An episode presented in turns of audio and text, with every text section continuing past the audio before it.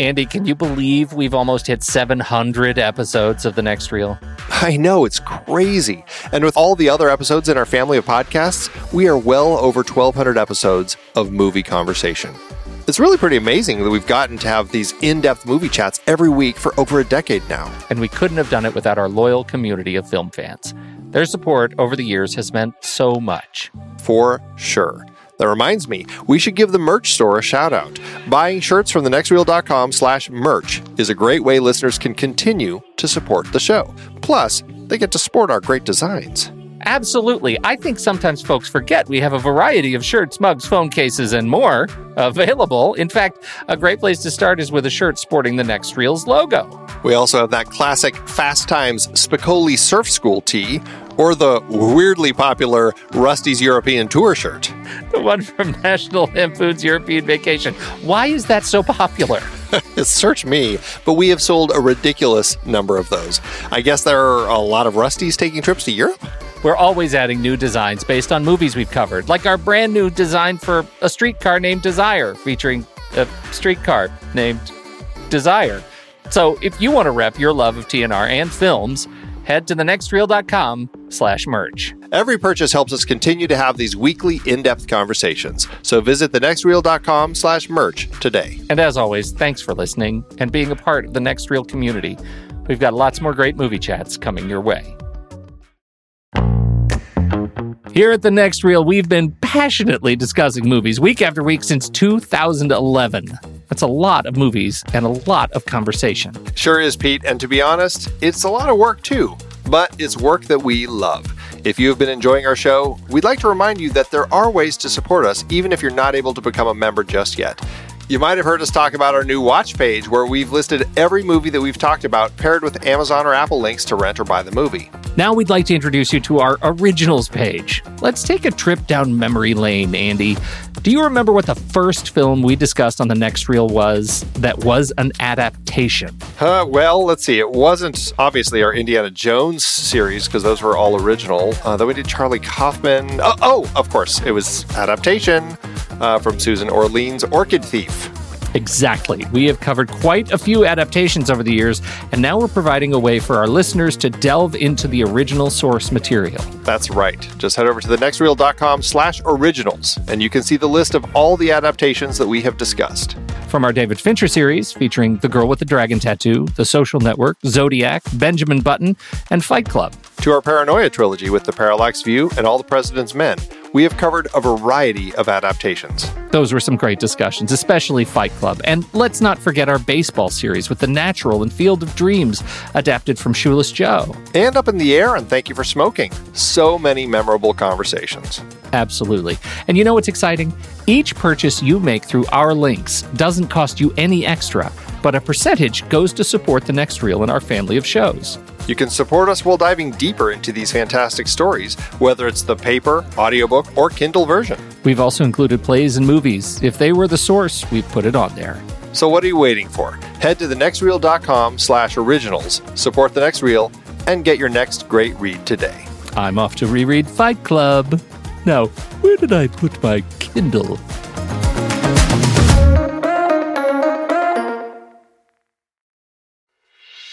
I'm Pete Wright. And I'm Andy Nelson.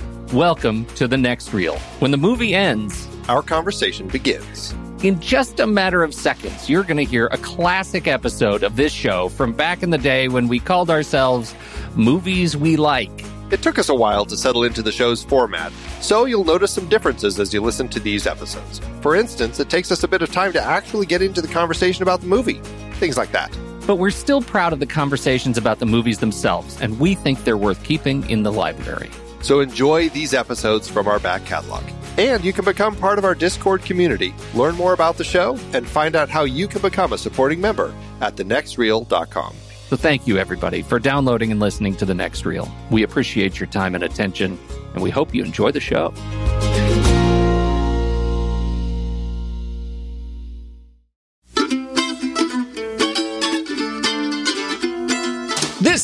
The next reel, everybody. I'm Pete Wright, and that there is Andy Nelson. Hey, hey, hey. And we spoil movies. In just a matter of seconds, you're going to hear a classic episode of this show from back in the day, long before we had a website, or listeners, or taste, or class. We called ourselves Movies We Like, which was, with the benefit of hindsight, a terrible name.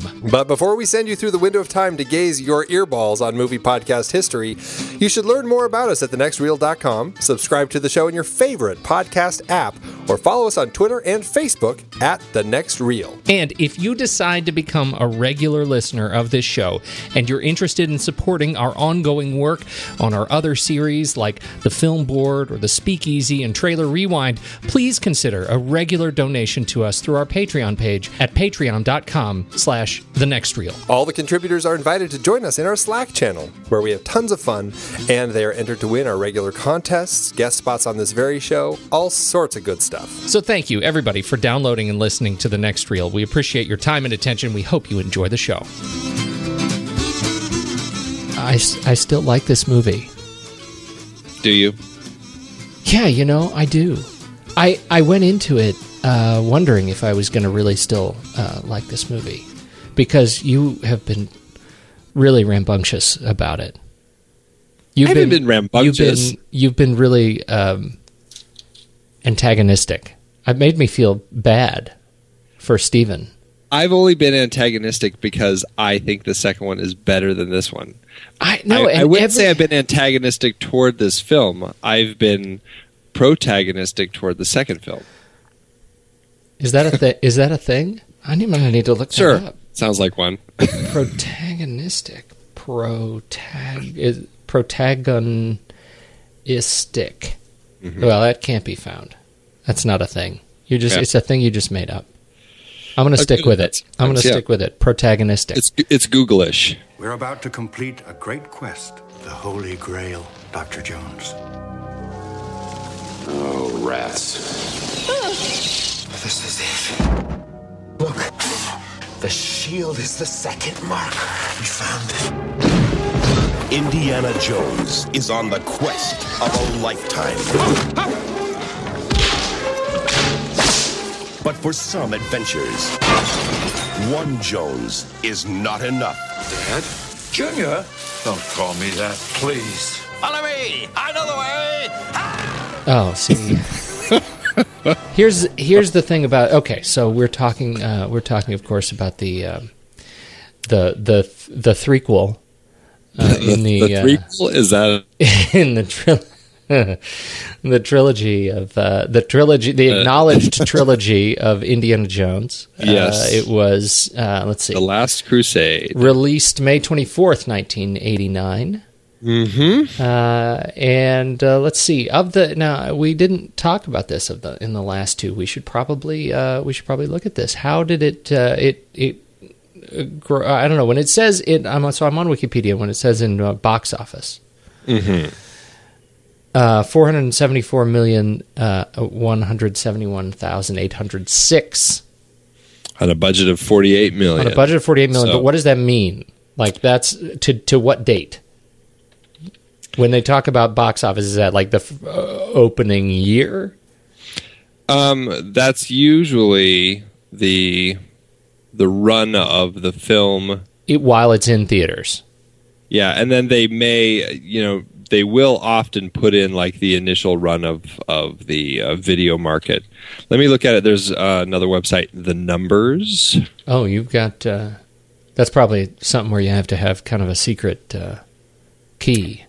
It's a yes, a secret because you're, you're, in the now. field. According to the numbers, um, it, the production budget was 48 million. The prints and advertising budget was 15 million, and the worldwide ad budget was 150 million. Hmm. Wow. And it uh, the total U.S. gross. Wait, the, has, the ad budget was 150 million. So it, worldwide, yeah. And they spent 48 million to make the movie. Yeah, isn't that crazy? Okay, now look at uh, go look at Raiders. Well, hold on. Total right. U.S. gross. Let me go through the gross first. Total U.S. gross in the theatrical performance was 197 million 171 806.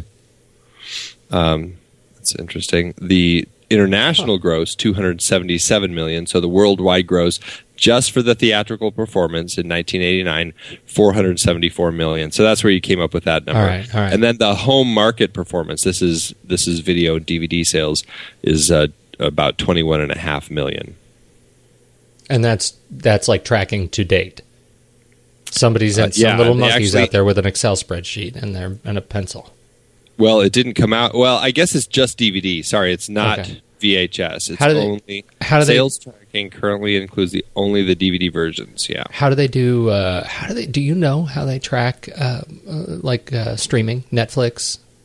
I You don't know- think it's available for streaming. Actually, I mean, but It's but, not, but but for other films, I think in the case of that, it boils down to the clicks it gets. It's just like any other search. Probably not just clicks. It's probably clicks and complete playthroughs. Huh. That would be just my my best guess All right, that'd be as a as a non uh, engineer. yeah. Let's All look right, at. so I want to look at Raiders because what I'm looking at here says so we, we saw that the budget. What did you say on Wikipedia? It says 48 million the budget to actually make the film, and on uh, Raiders The the, production budget, budget was production 20. budget was 20. 20 million. Yeah. Yeah. Crazy. And then, yeah. Yeah. So they spent more than uh, twice what it cost to make Raiders. Um, Raiders, the worldwide gross theatrically was 386,800,358. Wow. So, um, yeah. And interesting, the DVD sales are exactly the same. And you know why that is? because they all came out in a box set. That's the only way they've sold it. So, Man. Was that the same? What I wonder what the uh, DVD sales for the Crystal Skull. Uh, I can tell you that, but real quick, the Yeah. VHS sales, it does have VHS sales um, to end 1985. It says 1 million. Raiders of the Lost Ark was the first million selling video um, as of September 13th, 1985. Wow, That's interesting. that's very interesting. Doesn't Yeah. actually? That's not a surprise. It's a terrific film. Yeah. Of course, people. I mean, because we've already talked about you getting hot for that movie as a kid. You got it. You that, that's the movie you want to have and play over and over and over again. Exactly. I think uh, so. Uh, to the Last Crusade, I watched this movie, and uh, oh, okay, so it came out. We said in 1989. Yep. That means y- you and I are what 17, 18, 89? Yeah. No, 16, 17. What are we? I was uh, 16. I was 17. I was, 17. I, I was 15 actually. I was I was I was yet to be 16. I when this film I. I bet I actually drove my friends to see this movie. This would have been right before I lost my license for uh, infractions. Why am I not surprised? Yeah, it was not. I didn't have a good year with cars. No, it was, and so this movie, uh, I had this. This movie represents that sort of uh, comic book independence for me. I love this movie. I do. I love it actually more since you've been so grumpy about it. This um you know, I will say when this movie came out this was a uh, a different period of my life where I was much more in tune with what was going on in the world of film and filmmaking. Um, I started, you know, having an interest in that field by this point, and um, I was actually aware much more um, of when films were coming out and what they were and who was in them. And yeah, I didn't have that sense when the previous two came out. I just knew there was a movie out there. This is one that I actually know for a fact that I saw opening night. So um, Oh, you don't. You you didn't catch uh, the the second one opening night. You would have I don't- too young I- for that. I have no idea if I caught it opening night. It's entirely possible, but it was if I did, it was I'm sure it was not a planned thing. Mm-hmm. I know it was a full theater. I know very specifically where I saw it.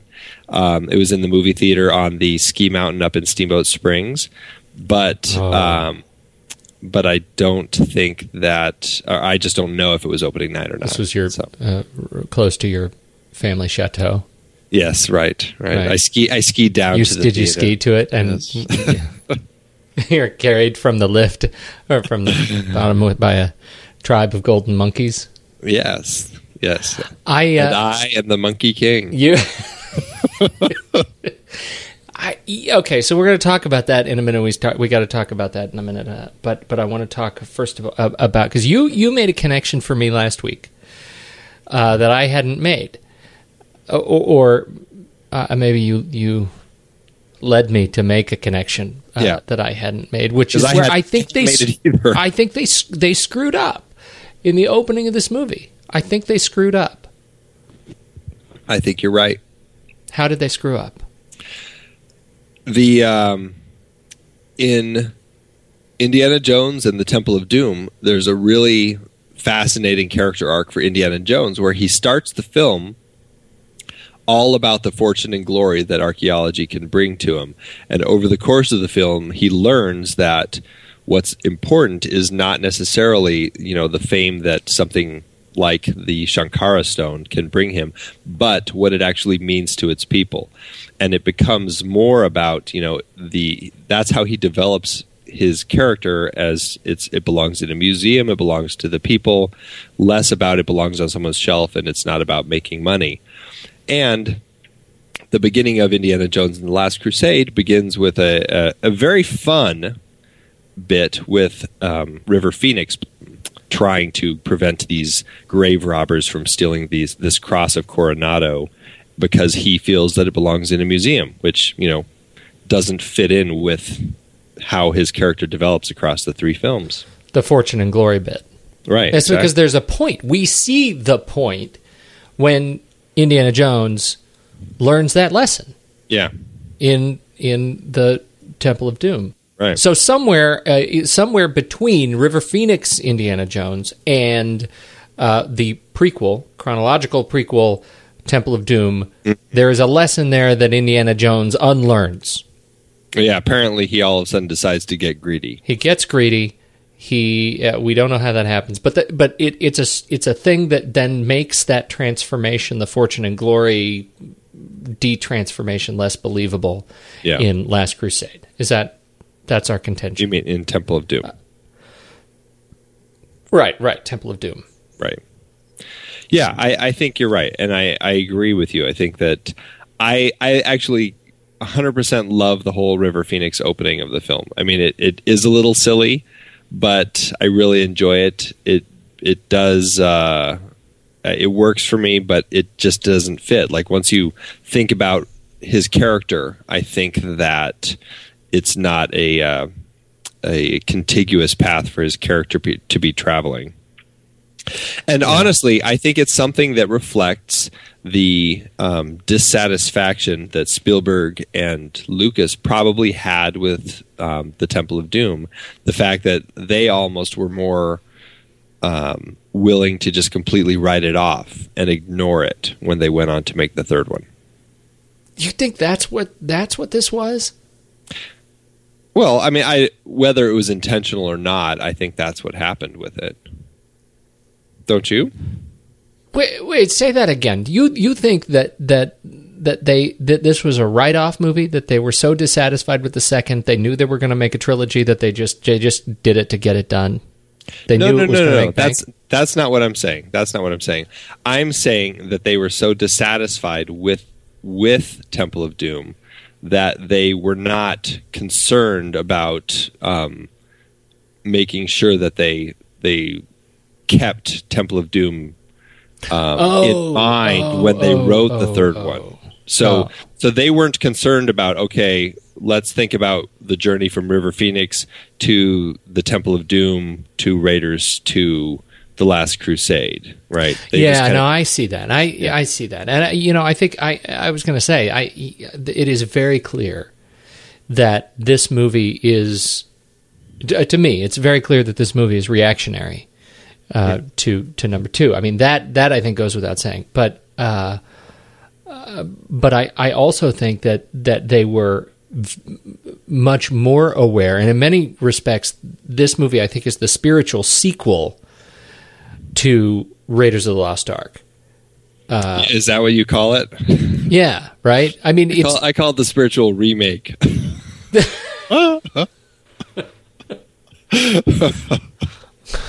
man, you're hard. Come on, it's exactly the same story. Okay, it's a little different, but you know, you got the Nazis, you got think- the religious icon that they're trying to get. It is. You, now you've this got is the bad guy who's following the same path. He doesn't want to work for the Nazis, but he sees it as the only way so that he can get his uh, his glory from the icon that they find. I mean, it's it's the same thing. Yeah, that's the point. No, The first time was great. I know. And what they did, okay, the problem, I do have some problem. I have a problem that the Nazis again. I didn't need the Nazis, right? Uh, Looking for the Holy Grail, it doesn't need to be a race against Hitler. It doesn't need to be that. That that could have been something else. Uh, but I love, uh, I, I love the the uh, what do they call? It's the uh, the MacGuffin, right? I mean, the Grail.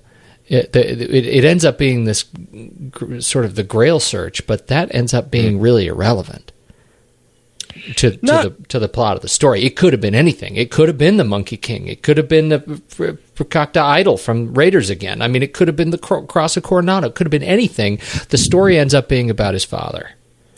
Yes, but I mean, I do think that they, I think that they found a good way to tie in the Grail because that is the the um, the item that forces Indiana Jones to actually go through that tunnel and to find the Grail. Because without that, he would not have gone through that last journey. You know, by by the fact that Donovan shoots his father, you know, it, Yeah. yeah i mean it puts that into motion and i actually i like that bit i think that was a great way to get him to do that Uh, Yes. and and you know I, I i know i am very i can be very negative about the film i think it has a lot of strengths and i actually do enjoy it i just i'll i'll talk about something here in a minute that i that i as i just rewatched it that always that the more the time passes it just strikes me as something that just makes it uh, less enjoyable for me Go ahead. What is it? Lay it out. Okay i'll talk about it now Well, Um, I, what do you, unless you want to talk about something else. I got no, I, I, I guess we can talk about this now. The um, Is this in the notes? Are you going to whip out the notes here? it's it's not it's not in the notes. Oh, This you're sort of setting me up. I no, I just I because I literally just finished watching the film, and so All right. I've been thinking about this, trying to figure out why I just found it a little less satisfying than the previous two. And I think what it is is it just has a little um, too much Hollywood gloss to it. The first and the second one were made a lot closer to the tail end of the 70s when there was a real um, change in the film industry. And I think there was a lot more um, raw sense in the way that films were made back then. Um, the independent um, film movement started up. You had a lot of filmmakers trying to tell real stories, trying to get away from from what like the '50s were in the Hollywood times, the '60s. Um, they started making just a lot more personal films, a lot more um, edgy films. It was a time when you know you had a lot of hard-edged films, and I think that came through a lot more in Raiders and even in Temple of Doom um, with the Darkness. Granted, that one also had quite a bit of um, buffoonery. I guess we can uh, we can call it. No, it just it feels a lot more like just a very Hollywood film. Um, I'm getting internet connection notes. Can you hear me still? Well, you timed out for a minute, but it, you, you, it's like you caught up with yourself. That was Interesting. a strange thing. So it it just feels So it's too li- shiny. It is. I mean, if you look at the characters, they all feel shiny. Oh, the bad guys, like since that Belloq or Toht had, or even Oh, they were yeah, they were just dirty and sweaty and just kind of grimy. There's grime Yeah. all over everything. Yeah, in this one, it just feels very, like you said, it just feels shiny. It all feels very Hollywood. And like, um, even in Temple of Doom, when you're actually in the Temple of Doom, I mean, that feels like a real location. It's just enormous. It's this big place. And, and when you go through the whole minecart chase, everything just has a lot more sense of like, I'm in that environment. Um, in this one, I, you know, I feel that quite a bit, but it when I, I always am pulled out at the end when she crosses the seal with the Grail, and all of a sudden that big earthquake happens. Like that whole scene just feels so It just Hollywood screams- soundstage. Like oh, Gimbal. Yeah. it does. And, Yeah. and you know, and then she falls into the little smoke thing. You know, and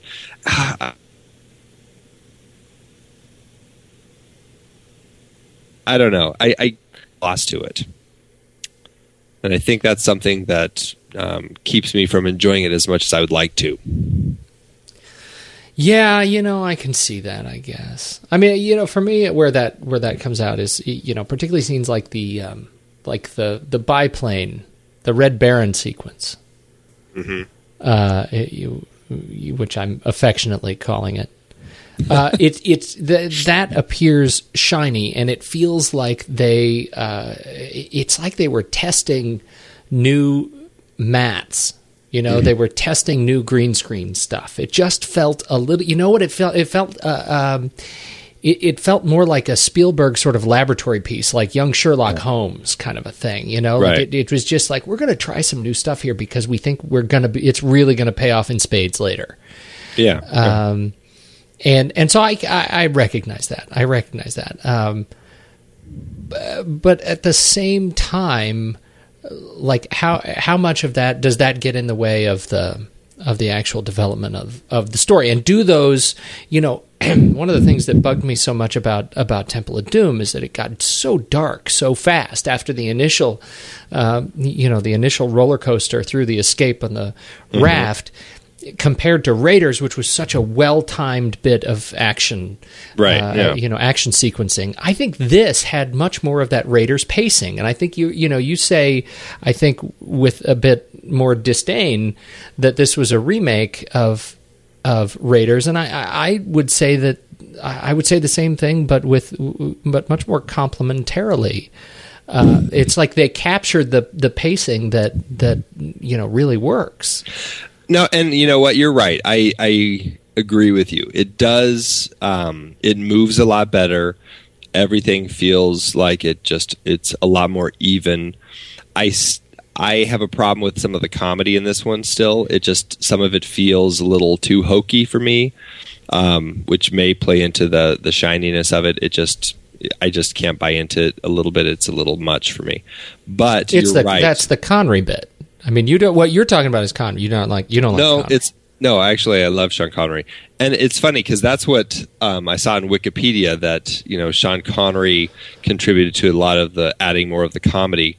But he, uh, you know he's not in it for the first forty five minutes, and there's there's plenty of of goofiness going on before him. So I don't know how much to contribute toward um, to him having contributed to that goofiness. But I, I think the goofiness kind of runs rampant in this one. There- it's like Temple of Doom had the goofiness, but it had the darkness that, um, for me, balanced it out. I know it didn't for you, and probably for ninety nine percent of the audiences out there. But but for I'm Uh. admitting I'm admitting I'm in the, the small percent on that the one. cheese stands alone. the um, so, I, well, let me just tell you this. I, my, uh, you know, I watched these. Uh, I watched this film on my iPad and and uh, in bed, and uh, as I'm drifting off, and my wife is reading, and she's listening to it because I was being really rude. Uh, and not using headphones, and, and so she was listening. She said, "Wow, what is that?" And I said, "What, it, what is it?" It's the Last Crusade. She says, "God, they sound really dumb." I said, "What do you What do you mean? What sounds dumb?" She said, "Just the way they talk. It's like just dumb." And I had, it had never it had never hit me, but they they they do. Uh, uh, it, it it does sound a little dumb in the opening uh, the opening bits, and I I found myself like. uh, It was hard to kind of take that up. It, the character that most annoys me, and I want to talk about it because I want to talk about the screenwriting, yes, is Elsa. uh huh. why do I why am I so bugged by her now? I was not when I first saw that movie this movie. I thought she was a redemption piece, but I've come to a new conclusion after watching this again a little bit more critically. Uh, and I will I will share that with you now. Yes, please do. the what I loved about Karen Allen, right, which we talked about last week, was how useful she was. Like there was a she she was not a buffoon. She was a strong female character, right? And uh, by the same token, I hated. Uh, I've already forgotten her name. Willie. Uh, Willie Scott. I couldn't stand Willie because she was useless and was nothing but a foil in that movie. She brought Right. nothing to the table, and she was useless dramatically.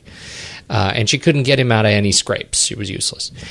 In this movie, obviously, the f- the female uh, lead character ends up being a uh, uh, you know ends up being a uh, well a Nazi, uh, but the perp the the role was filled by Indiana's father right? The role of the baggage that would normally have been attributed to a you know kind of the the female lead became was was undertaken by Henry Jones Sr. And what I liked about this movie was that he brought the he brought that bit of comedy, right? He brought that bit of you know fish out of water story. Uh, This guy who really just needs to be in more of a, a, a sort of a research environment uh, doesn't know how to handle the action that he's being introduced to, and yet he has he plays a critical role in the way the story unfolds, both the interpersonal relationship with his son and the dramatic relationship with the Grail. I thought that was executed really well, and Elsa ended up really detracting from that. She does, and I completely 100% agree with you. She's a very frustrating character to watch, and um, the more I watch this film, the more she bugs me. I think I think you're right. It's the um, it's the fact that I mean it's a very important relationship to have that um, impact character with with Harrison Ford as our protagonist, where we have his father who really kind of helps him change in this film. You know, he's got that moment at the end where he's got that temptation. You know, he's finally, you know, Indiana Jones is turning back to the temptation, and his father finally is able to kind of pull him away from that, and that's a great moment in this film. You know, Elsa um, really doesn't do much in this film other than provide a twist. You know, Right. I mean, that's all she does. You know, we think that she's going to be the romantic interest in the film. She's kind of playing it up like that, and then at the actually, it's actually interesting that it is the moment when the father appears. That's when the twist happens, and we learn that she's actually not a good guy.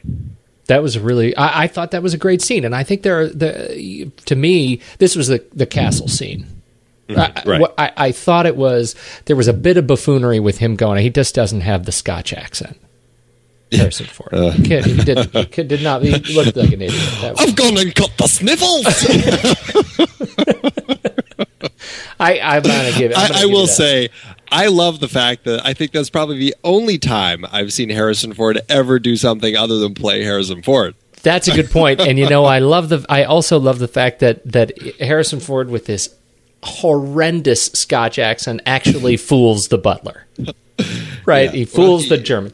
Only So- for a second. only for a second. So it was a. Um, I want to see the tapestries. I want to see the tapestries.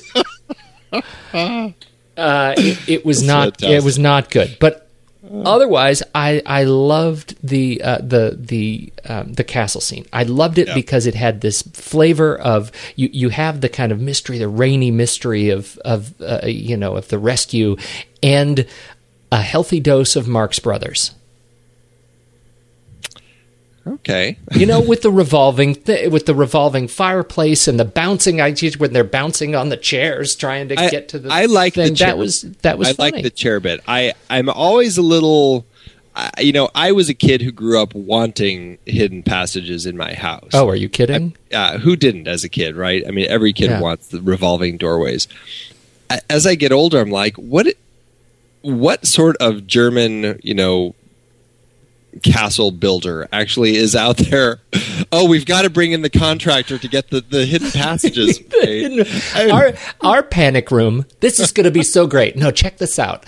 We're going to have a panic room, and it's going to be hidden behind a lit, a giant lit fireplace. if you really need to hide, you've got to earn it. That's right. Really? Uh, okay, but but but you know you're already in the space of them being tied up and and having this realization that uh, you know when when Henry Jones says you know she talks in her sleep. Uh, right. Oh, please. that's good. That was that's great. I mean that is a great bit. I love Actually, that bit. I think that the castle scene may be one of my favorites in the film.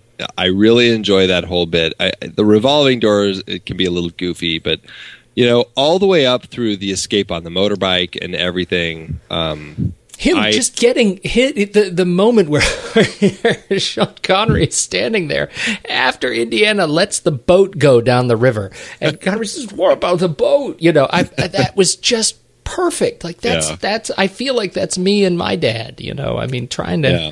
get him Trying on to- Skype. what about the microphone? I so I I love. that. Oh, go ahead. I interrupted you. I got I, excited. I don't know. I, I probably interrupted you before that. Let's talk about the the screenwriting process for this. Wait, one. wait. Before, No, go before we ahead. talk All about right. the screenwriting, I will say the one thing about the castle scene that, uh, aside from the revolving door, that is something that I always question every time I see it. At this point, I don't know if it bugs me anymore, but it's something that I still question. It's because it works well in the film. It's a it's a timing moment for a movie that just makes a movie what it is. It's the moment when the bad guys see the boat driving away, and so they hop into the boat.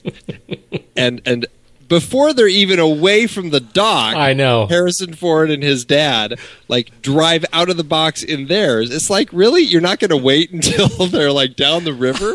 No, You're literally get like- ten feet, ten feet away from the dock. They, they, and, and it's a, it's another one of those that, that those. I, this, it actually bugs me. It bugs me. It bugs me like the scene when he turns around in Temple of Doom and all of the turban-clad uh, guys have their swords pulled out or their blades pulled out, and they're Right. doing that song and dance number. It's the same thing because all the Nazis turn around at the same time, Yes. and and have that same look of oh my gosh. Now it's time for the chorus number. It's just terrible. that happens a few times in this film. It does. It times in this film. Another one that I was questioning. It's like okay, the um, oh, what is it? The Brotherhood of the Cruciform Sword. So those guys, led by Kazim, they follow Indiana Jones and Elsa down under the library floor. You know where he's now created this giant hole, which nobody nobody else in the library seems to notice except for except for them. Um, so they follow him down there. They conveniently wait for them to discover the shield on the the guy in the coffin yeah, are they? do the yeah. rubbing and everything, and then they light the you know the kerosene water on fire. Um, essentially, I would think, assuming that they're blowing everybody up that's down there or incinerating them, right? There's so much fire going down that that that tunnel that Indiana Jones and Elsa are in. Those guys would have no way of knowing that they're actually hiding under the coffin in the water and that they swim out the sewer. Yet, conveniently enough, as soon as Indiana Jones and Elsa pop out of that sewer in the middle of the restaurant, those guys come running out of the library with all their weapons ready to take him out. It's like how how did they know that they escaped? I uh, yeah no. See, I was maybe a little bit bullish on on this movie because what that the library scene actually gives me trouble too. I have always wondered where is the pillar of fire that goes back up into this ancient library. Yeah, right, like right. did we just did we just incinerate the the, whole library. the whole library of the Byzantine Empire?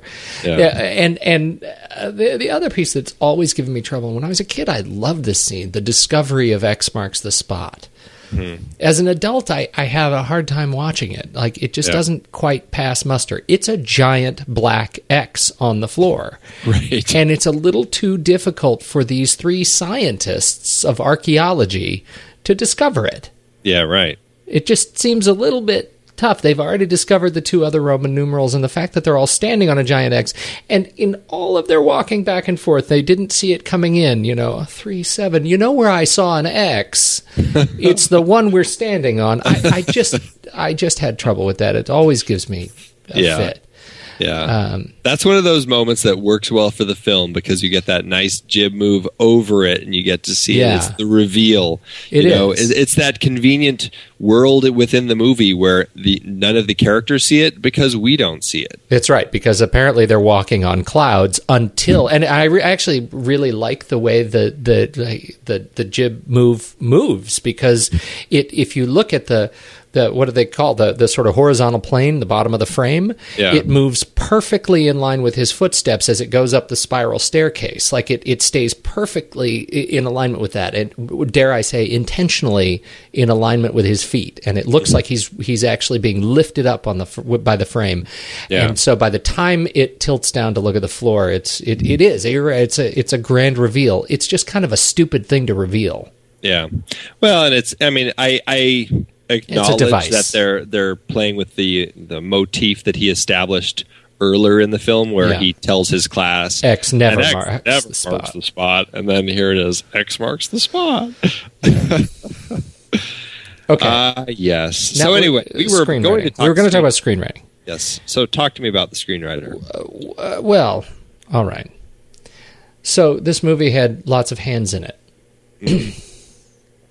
it was uh, uh, originally penned uh, by. I guess yeah, I got to get all the names in order. It, it looks like Chris Columbus was the first one uh, who sort of took the story from Lucas and Spielberg, and Yeah, because I mean, I, I think just like Temple of Doom, Lucas and Spielberg kind of started spinning story ideas first, and then, uh, yeah, then they brought Chris Columbus in to work on the script. now we we're we're operating with the benefit of hindsight. Yes, at that time, Chris Columbus had written Gremlins, uh, Goonies, there. uh, Young Sherlock Holmes, uh, and uh, is.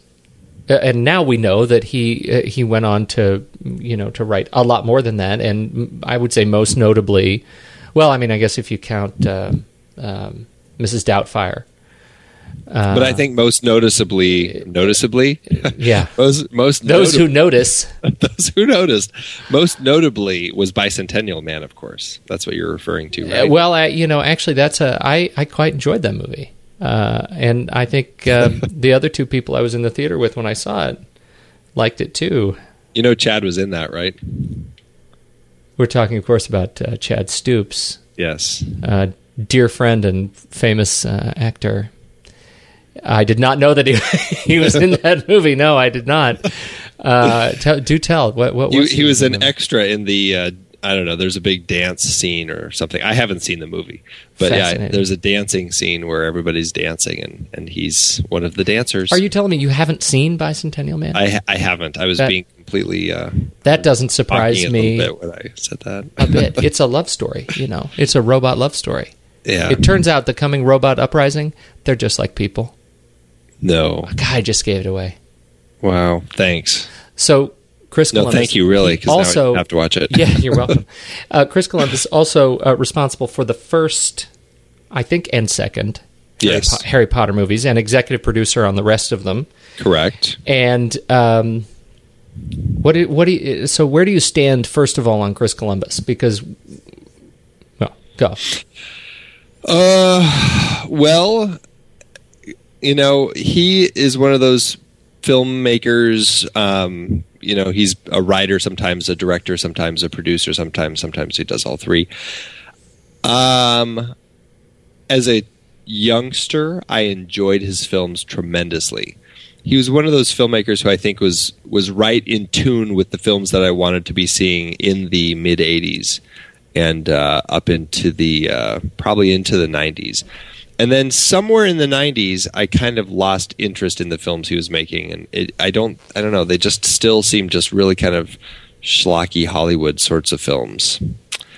You know And it, uh, it always feels like to me with Chris Columbus. It feels like he actually, while he's making them, and and I, I think probably more than you, I actually do quite like his uh, quite like his movies, but I like him for the same reason that it feels like he's sort of tapped into um, to the messages that I really want to hear.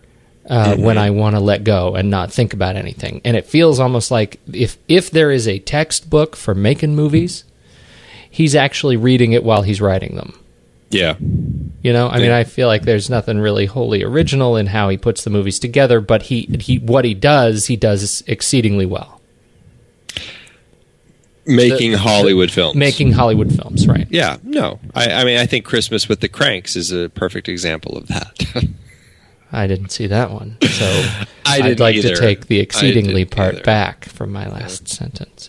So here's the problem, though: he didn't actually end up writing the final script of this movie. He was ousted.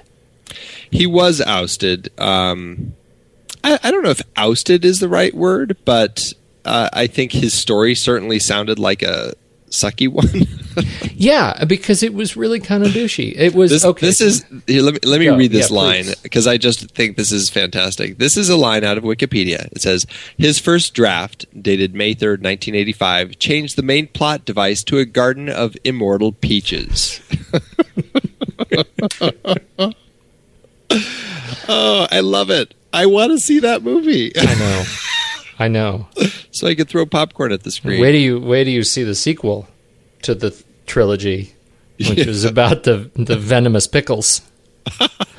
I but but it was uh, Baron. Uh, it was about uh, the ghost of Baron Seamus Seagrove III in Scotland. Another opportunity for Indy to use that rich Scottish accent.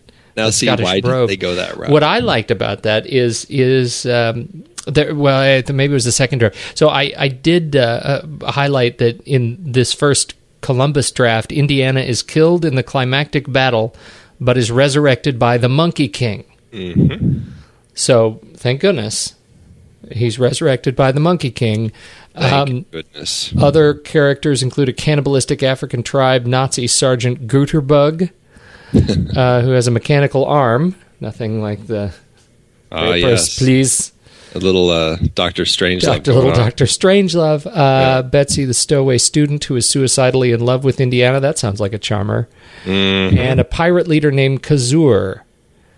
Uh, now, the the ta- let's see who, who dies eating a peach because he is not pure of heart.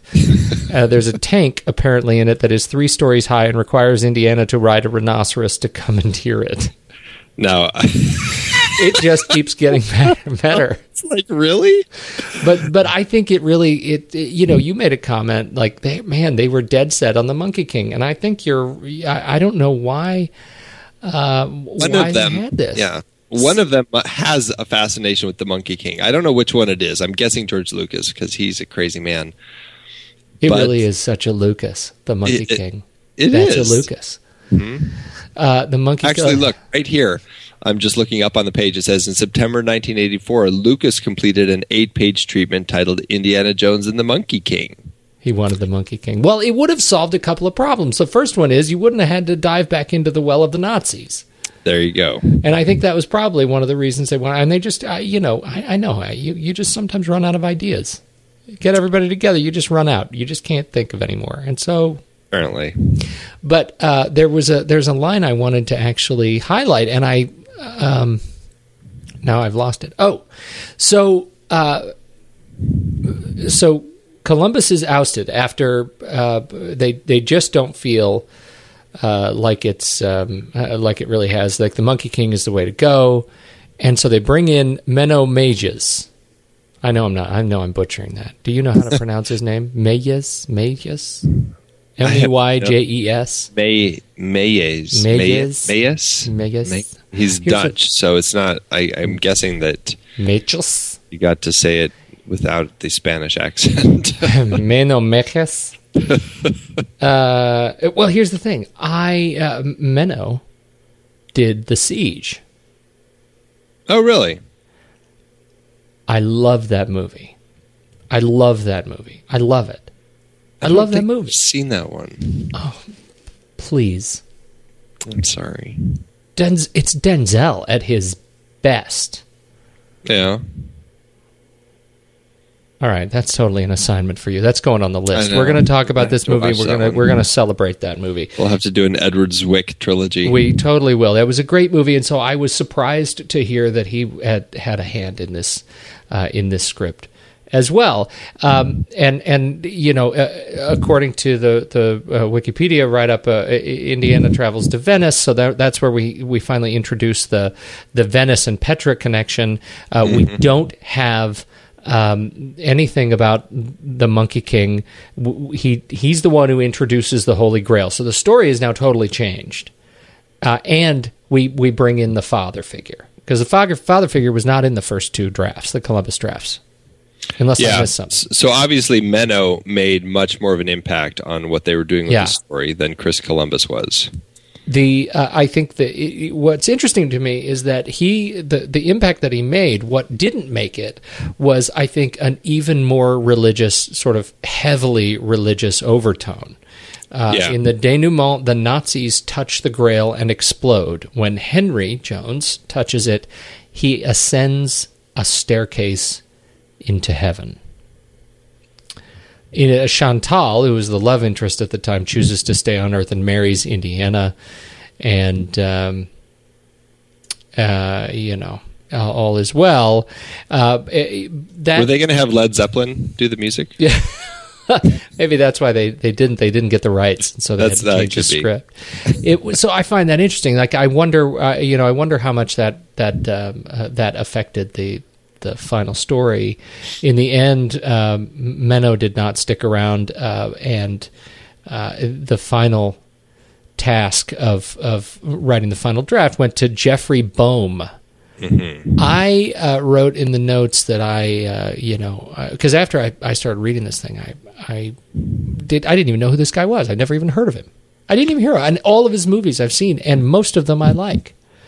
Yeah, he's one of those screenwriters that um, I, I I can't say I liked all of them, but he certainly wrote a lot of very um, very big films at the time. You know, in the late '80s, early '90s, and um, it was it was surprising to me also when I looked and I was like, wow, this is the guy who adapted the Dead Zone and wrote Innerspace and The Lost Boys and we can talk about all those big name movies all you want, but until you talk about the adventures of Brisco County Jr., we ain't having a conversation, son.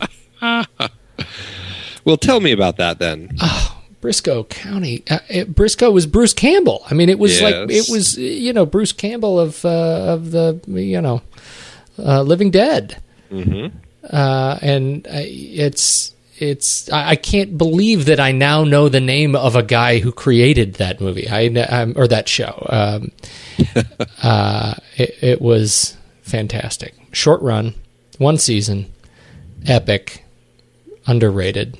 That was the one where it was it was like it was a western, right? Uh, Yeah, He it was a western cowboy or something. Yeah, that's why it didn't last. Uh, I think Yeah. Bruce Campbell, as much as as much as I I do adore Bruce Campbell, it turns out the public rather uh, prefers him as the Old Spice pitchman. What? You haven't seen the Bruce Campbell Old Spice? No. They're terrific. They're Wow. How have I missed those? Oh no, it's the one where he starts. You know, it's it was before the Isaiah Mustafa uh, ads that are going on right now. So it was a couple of years ago, and they had uh, it's it starts out with uh, with Campbell, uh, and he, he's talking about whether or not you have it. And sometimes you know you you know you have if you have it you know you have it if you don't have it all you you know you want it and he sits in this he's sitting in this leather chair and he stands up and he starts walking down this wall and the wall is painted it's got this long painting of ships at sea and it's it's long bookshelf and and uh, you know trays of fine uh, glassware and scotch and and uh, this it's just you know 30 seconds of him talking about having it whether or not you have it you don't have it in, in his perfect Bruce Campbell swagger and by the end he says you know if you have it you know you've really got it. And you realize he's walked like 60 feet at a slow stroll and ended up at the mirror opposite of where he started. And he sits back down in the exact same leather chair. Huh. It's perfect. It's a perfect spot. I'm gonna have to watch that one. oh, it's great. I'll YouTube it. You must YouTube it. Uh, so anyway, uh, uh, Witches of Eastwick, uh, two Lethal Weapon movies. Uh, and, and Lethal Weapon, we're going to have to talk about because that was a series that I think got better until it got worse.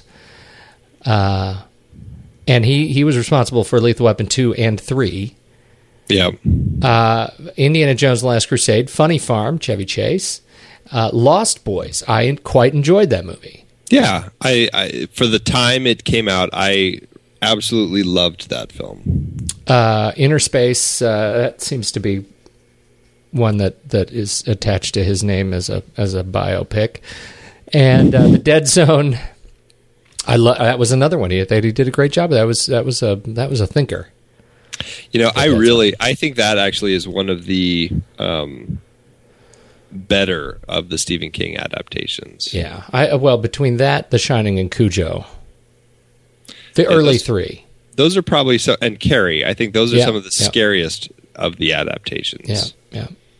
So he's this is a guy who did uh, he, he's he did he did some great work and leading. So obviously, again, benefit of hindsight. Leading up to that, we had we'd seen him doing uh, uh, Dead Zone, Innerspace, Lost Boys, Funny Farm. Uh, and I guess he was working on Lethal Weapon too at the time uh, that he was also working on Indiana Jones and the Last Crusade. They came out at the same time, Right, right. And and so, you know, I was I was surprised uh, uh, that that he was brought in to do this. I don't know why. Well, um, I think it was. Um, I my guess is that Innerspace was the connection because Spielberg produced that, didn't Yeah, yeah. So they probably knew each other from there, and and then Spielberg brought him on, and you know, probably they were just looking for a um, a fresh face. You know, I mean, it's interesting they didn't go to um, uh, what's his name. Uh, who wrote the first one? Why am I blanking on his name? Kurt Kurtzner. No, uh, No, oh my goodness, this we just talked about it. I know. Um, well, they didn't go to the the writers of um, any of the films. They didn't look at any of the the previous writers because Chris Columbus, I don't recall coming up in our conversations about Raiders or Temple of Doom. No, that's true. So they they kind of completely um, Lo- left uh, all Lawrence, those people uh, behind. Kasdan. Lawrence Lawrence Kasdan. Kasdan, right? Yeah, they didn't go for Lawrence Kasdan, and they didn't talk to um, Gloria Katz and or Willard uh, Huy- Huyck, Hoyk. Huyck, Willard Huyck, Huyck. however you say his name. Um, Well, that's probably good. I mean, they were they were distancing themselves from uh, Hoyk and Katz. Yes, but That it's was- interesting to me that they didn't go back to um, Kasdan because um, Because Kasdan was actually they had asked Kasdan to do the second one, and he had to pass. Yeah, I think he felt that they were going down a dark road, and he didn't uh, feel it was something that he wanted to to take on. So, I mean, he probably, um, as far as he's concerned, made the right decision. But um, yeah, I'm did. surprised they didn't go back to him though to uh, tap into what he did with that first one. Yeah. Well, uh, so the the, the movie ends up. I, I think. Uh, I think part of the thing that I don't, I don't know if I'm going to put words in your mouth, but I, I often think of this when I look at movies that that cause some sort of consternation in the clumsiness of dialogue and humor and character development. Right? Is that there are uh, there? It usually ends up right that there are too many hands in it. Mm-hmm. Would you agree Yeah. with that? I I- think that can be the case. I don't think it always is. I think when when there are too many hands, I think what you may find more frequently is not necessarily um, some of that kind of hamminess, but it's more the um, the inconsistency. Because you know somebody had a character do this, but then another per- writer came in and had the character do that, and next thing you know, the character is doing these things that don't really seem to fit. You know that the voices in their heads are different. Exactly. Yeah. Uh, do, I you know I I don't that doesn't strike me in this movie as something that is uh, that is you know troublesome. I you know he gets through. Um, you know he he passes the tests, and I think the tests were convincing in the context of the story. Once you get through the the clumsiness of the dialogue in the beginning, that my wife says is just the stupid stuff it, it ends up being a uh, it ends up being an, uh, the the the climax to an adventure story that I buy. You know, I'm I'm Yeah. in it. I'm in it, and I could not say that about the second movie, but I absolutely say that about the third. Hmm. Interesting. Well, I don't know if it. I don't know if it's interesting. Well, it's I, I don't know. I don't know.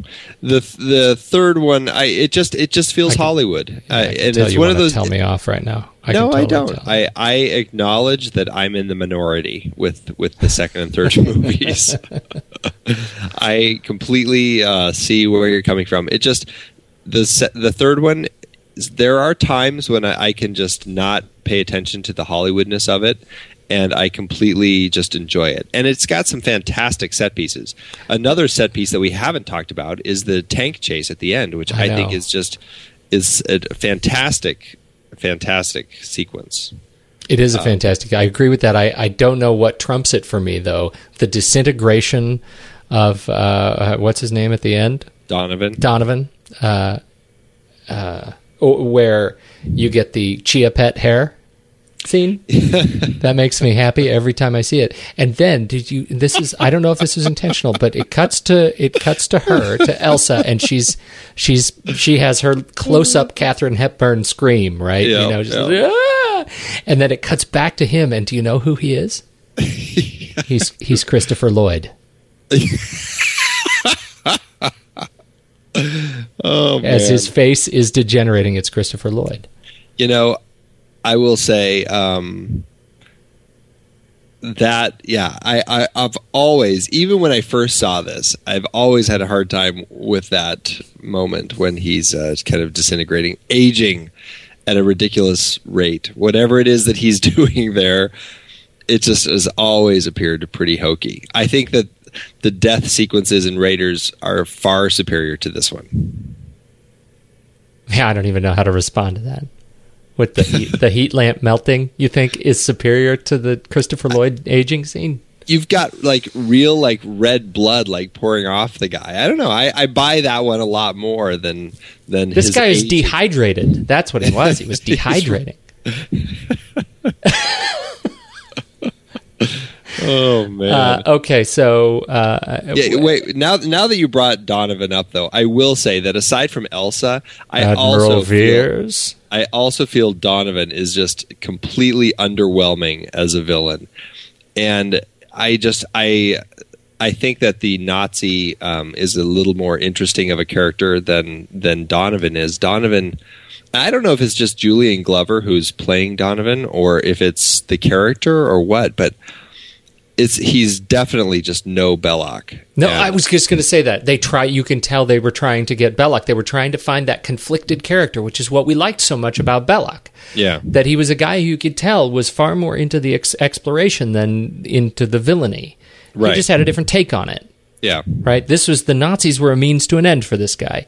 Yeah. and and yet you're right it was just in general the villainous characters from the from the guys who light the petroleum on fire right the, the Mm-hmm. Sikhs The Brotherhood The of Brotherhood. the Cruciform Sword, right? yeah uh, so from from those guys to Elsa and her turn to Donovan the sort of those sorts of of kind of darker characters end up more just sort of punctuating the the film and rather Mm-hmm. than making a real impact on it Yeah.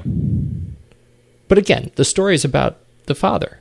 I think the ultimately the relationship of the father. Yes, but your protagonist is only as good as your antagonist. Yeah. Now, I will say the one thing that I do like about Donovan is that he he is he does like shoot Henry Jones, and Yeah. I thought I, I think that that is a great moment. If it's the only bold move he makes in the yeah in the film that isn't, you know, reactionary yeah uh, to some external force. right right Yeah.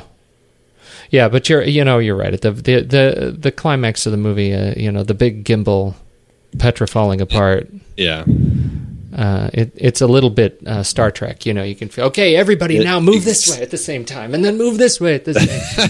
time. that's exactly it's what going to it is. look great on film. I promise. You know, uh, one little quick uh, moment before we go somewhere else with this, but just thinking about the end, um, I always feel kind of bad for the uh, that last knight who's left there, because before when when Indiana Jones first walks into the room. You know, he's like, "Oh, it's finally the some the person's here. I knew you'd come. The person who's going to take my place, so I can go. You know, whatever it Yeah, is that yeah. he's going to go do. He's finally going to go into town and have a drink. because you know he's been waiting It's been 700 plus time. years. Yeah, and then um, you know he's gonna he's about to like knight Indiana Jones and give him his sword, and then Donovan and and Elsa pop in, and then the whole Grail nonsense starts, and. Um, and then you see this guy like waving as they're all finally running out, and it's a nice wave. He's just like, you know, you have chosen wisely and all that sort of thing. But at the same time, you know, he's probably like, damn it, seven hundred Yeah, plus years, and I I was that close to getting out of this joint. And now they've destroyed the door. Uh, so I just had to say that. Anyway, Okay, so uh, the the how do you feel about the the uh, the end of the movie? um, the end end. Yeah, the end end. So they get back on their horses. They ride off. What do you think? I I love the the ride off into the sunset. I was really glad that they ended with the ride off in the sunset in the trilogy. yeah, the That's how- acknowledged that's- trilogy. That's how they should have ended. It was great. I have never liked the fact that um, that Brody rides Brody or Grady. Now I'm Bro- I- Marcus Brody. Marcus Brody. Yeah, sorry, I don't know why I got Grady in my head all of a sudden.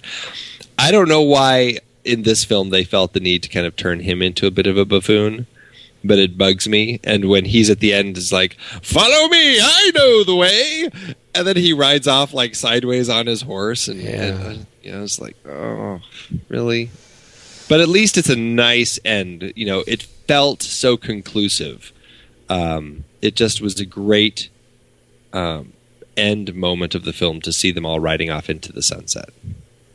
I think it was. I think it was. Father was re- was saved. The son father son relationship was redeemed. Uh, and uh,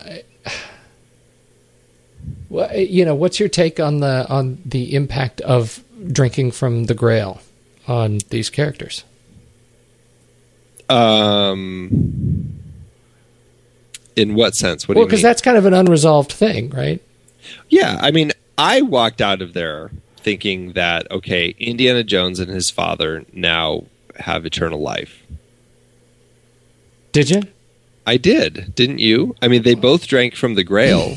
They did. And it wasn't until I just watched it just now that I felt a little bad for everyone else in the room that none of them got to They're drink out of all the just waiting too. to pass the cup. And even even Elsa, like all she wants to do is pick it up and run out of the room. She doesn't even go, "Hey, let me have a sip too." Yeah, yeah. No, she's It's like nobody else is jumping on that cup to have a sip. That was not good. That was not So- good. I, you know, I don't know. I, I felt like uh, I always felt. Uh, I, I remember feeling when I walked out of the movie uh, that, of course, there was going to be another movie after. There had to be another movie after this because they're all immortal now, right? Two of them. Well, two. I mean, two of them. Like the the you know, uh, Indiana and Dad are are immortal now. So of Yeah. course there's going to be another movie. And uh, uh, now I I did not watch the Crystal Skull closely the first time. I'm going to watch it again, and I'm excited about that. Which and I'm shaking my head no when I say that.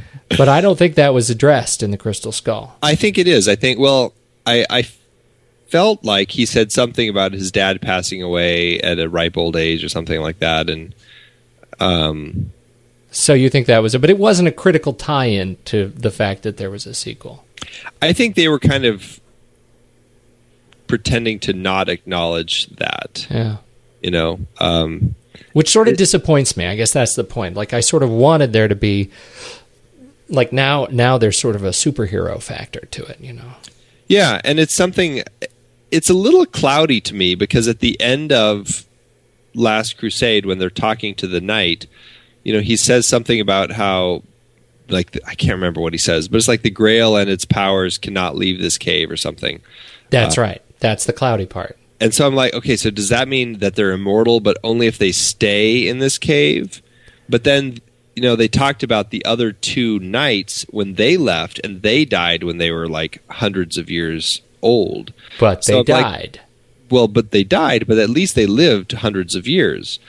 Um, so then it's like, well, okay, so Henry and his and Indiana may not be immortal anymore, but they're probably going to live very, very long time. So then why just you know, twenty years later is uh, is Henry dead?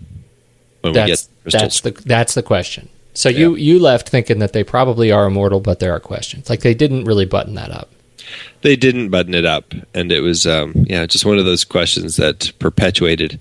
And I was actually when I heard that they were going to finally make a sequel, I was actually wondering if that was something that they were going to address. A, a sequel so many years later.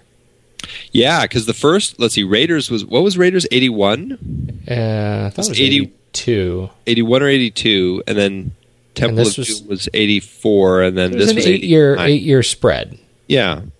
And then we jumped to 2008. So 19 years later. Yeah. Yeah. That's a big jump. It is a big jump, and I, did, you know, uh, well, we'll talk about that next week. But uh, yeah, it was eighty-one, June twelfth, nineteen eighty-one. That was good. Okay, You're, yeah. look at it, you're on it. You're on it. 81. We should yeah. remember that. It was only a couple of weeks ago. Uh, uh, yeah, I, that was a that was a big question. It felt like a good way to end it, and uh, so I'm I'm looking forward to talking about uh, about the the redheaded stepchild of the trilogy, the fourth movie, Yeah, it'll be good to talk about and just um mostly and to get it done. Yeah, just get it out there. We got to get it done. Yep. All right, I think we're good. How do you feel? You feel good? I feel good. I feel great. I feel wonderful. Can I tell you one thing that actually bugs me? The Yes. post the posters. Really? Well, no, the first poster, I love it. I love the first When you say the poster. when you say the first poster, do you Raiders. mean of Raiders? Okay. Raiders, yeah. Actually, you know, I take it back. Uh, let me. I'll be. This is really a topic for next week. I, I really am bugged by the fourth poster. So it, Yeah. what what I'm really saying is there isn't an element of the fourth movie that I like. Right. Even the poster makes me mad. Yeah, I 100% agree. Because I I love, I love Drew Struzan. Yeah, who, yeah. Who does? I I don't think he did. I think there were a few um, of the initial Raiders and maybe Temple of Doom posters that he didn't do, but for the most part, I think he's done all of the art for all of them, and they're just fantastic. Well, he, yeah. I, I mean, that that dude's been around a long time. Yeah, Um, he did comics, right? Wasn't he a comic guy? Wasn't he? and he Uh, did some Star Wars art. well, he did. He did the posters for that. I don't think he did comics. No, I mean like action comics. Like he was a Superman guy. Like he did Superman. No, no, no. I don't think so. Did he? Now, now you're going to make me look it up. Now I'm Wikipedia. Ah, crime in that list. Wikipedia-ing Here he is, scrolling down. Airbrushed one sheets, 1990s, 2000s, Struzan cover art for Action Comics 800, including his own self-portrait, lower left. Oh, there. Oh, you're talking about like recent. I thought you meant like when he was young. No, See, these are things that uh, I'm out of that circle. I, uh, I, I, uh, yeah, no, I'm. He's he's quite something. You know, I've been, I've been reading a lot of comics. Can I tell you what do you think about this? Are you a comic guy? Have you have you read much of the reboots of uh, Action Comics and Superman? No. And the the, uh, the DC re- 52. I stopped reading comics. Um, it was spe- I was spending too much money on them. That's a problem. I'm not going to lie to you. That's a problem. But the uh, I- I've been getting them on the iPad, and I, uh, I and so what's interesting about them is that all of the all of the female characters are now slutty superheroes.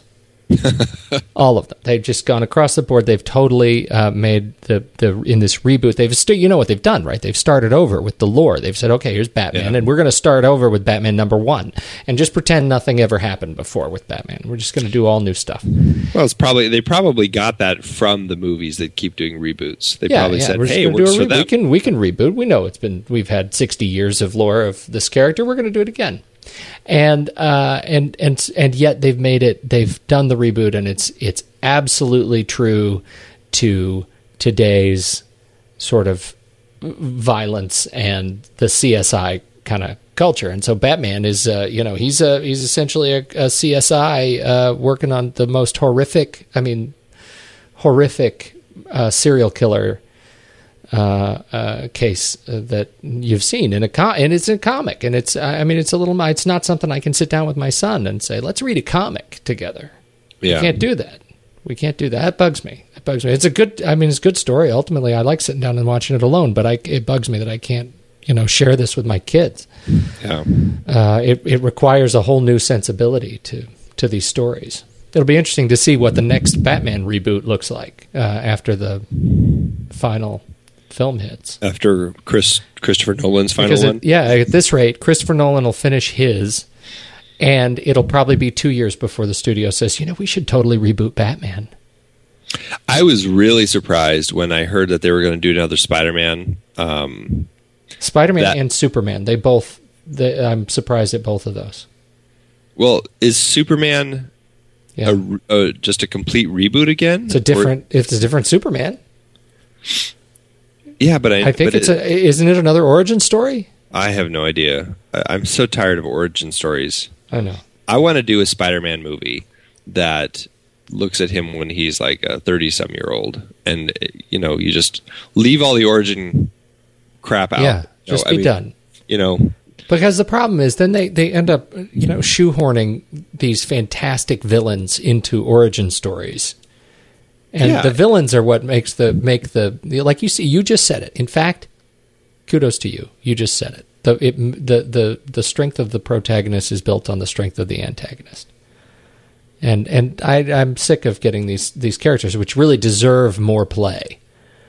Um, Well, I think I think a challenge that that uh, we have with superhero movies is, and I, I think this is why origin stories work because it actually gives a lot of conflict to the protagonist. Like they actually have a character arc that they have to develop, and I think this is why sequels for superhero movies are challenging because you have to all of a sudden you have this character who's just a goody goody and just trying to fight for good and there's not an, as exciting a character there.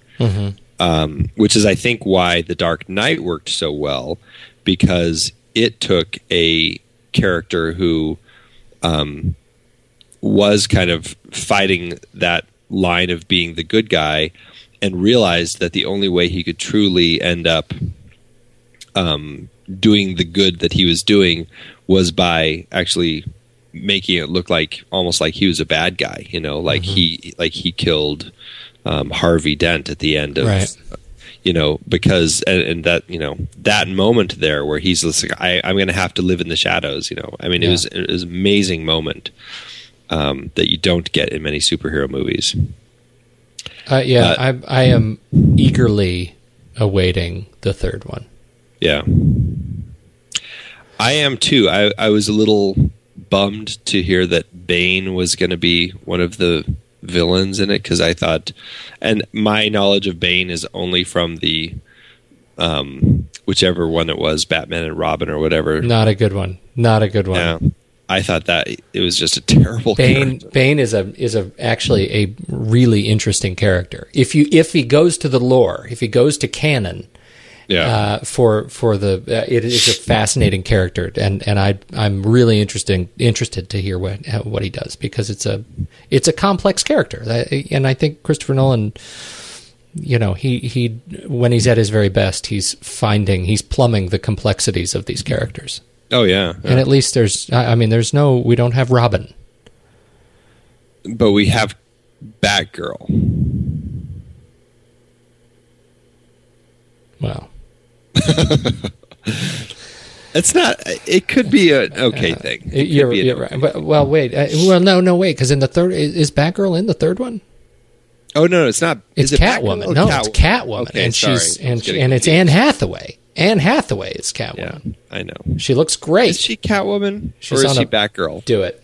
Look it up. I, I have to look it up. I dare now. you. I dare you. I'm going to be two for two. Probably. You probably will be. Anne Hathaway as Selina Kyle. You're right. That feels good. I'm not going to lie to you. I don't like to be, to have points, but I am going to put a notch on my bedpost. two, two of them. I think we're good, man. This has been good.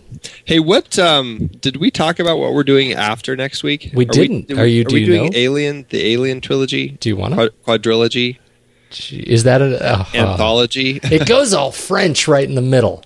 It goes French. That changes the whole thing. yeah, it I, does. I would I would do that.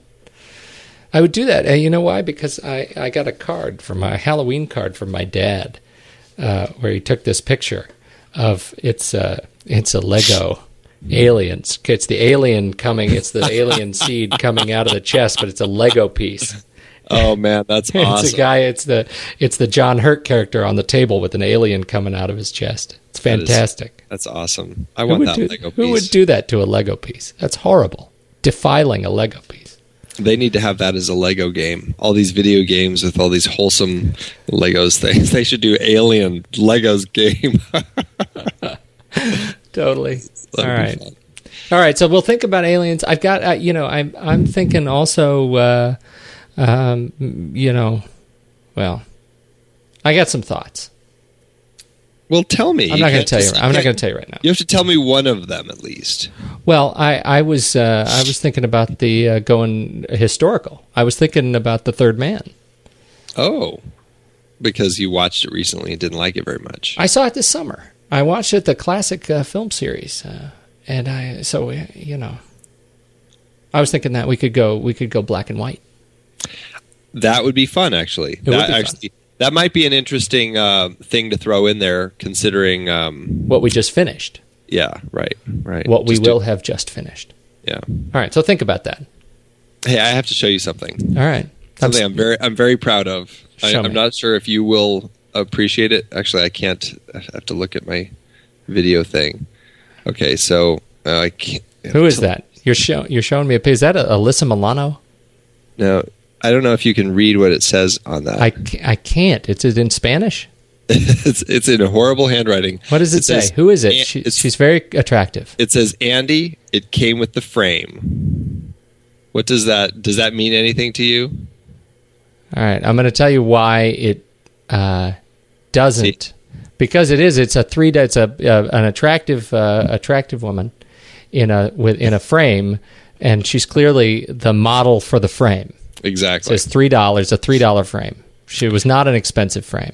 in The Burbs, the movie The Burbs, Courtney Gaines, uh, when Tom Hanks uh, and uh, his whole team of people go into the house and they're walking around, Bruce Dern talks to Courtney Gaines' character and says, he picks up a picture and goes, Oh, pretty lady, is this your mother? And he's like, No, it came with the frame. and it's signed by Courtney Gaines. Oh my goodness! I got him to sign that for me when we were shooting uh, that movie this past summer. That's very funny. That's very funny. It's you know, you know why? Uh, yeah, we should do, we should do the Courtney Gaines uh, series That would be fun. Children of the because Corn. Children of the Corn and Wing Commander Three.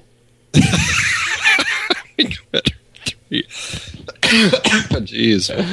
All right, I'm done with you tonight. Uh, all this right. has been good. This has been it's good to t- it's, uh, This has been. Uh, I'm glad That's we're fun. doing this. I'm glad Yeah, we're doing this. I am too. All right, It's going to be a painful week watching Kingdom of the Crystal Skull. Just But little, it's baby steps.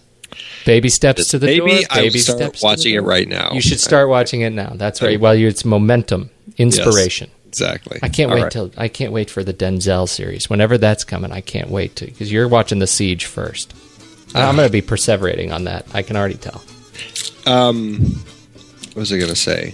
Oh, and you know, I think I can say confidently this is our longest show. yeah, probably. If you ever do want any of the soundtracks, though, just let me know. And even if we're not going to put them in there, I, I can. I'll hook you up. I'll Dropbox it to you. I, I don't even. I, I'm going to pretend I didn't even hear that. You're in the industry, man. I'm just gonna no. I'll, I just meant the um, samples, thirty second samples. and then if you're interested, you can go buy it. I, and that I will. I'll iTunes it legitimately right Yes. away. Just like I will with my um, my Kingdom of the Crystal Skull. And on Are that we still note, recording? uh, oh yeah, of course, of course. I had no idea we've been recording this whole, The for like whole- the the last whole twenty thing. minutes. It's all you. It's all you. That's funny. Good talk. And now I'm eating a Twix bar.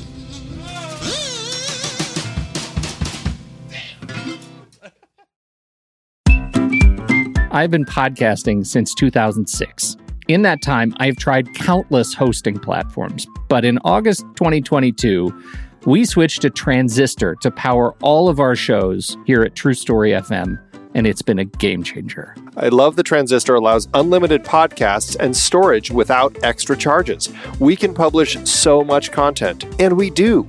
If you want to start up a podcast, do yourself a favor and host your show on Transistor. With their one click publishing, you can get your new show onto all the major podcast directories effortlessly. And their website builder lets you quickly build custom sites for each show. The detailed analytics are invaluable too. You can access all kinds of listener data anytime. Oh, and the versatile players allow you to embed episodes anywhere to reach new listeners. Plus, the team behind Transistor is super responsive and keeps making the platform even better. After using countless hosting services over 15 plus years, Transistor has been hands down the best podcast partner for us. If you want a hosting platform to take all the worry out of getting your podcast out into the world, go to thenextreel.com slash transistor and check it out. Support our show and support your own show by going to thenextreel.com slash transistor. Start growing your podcast today.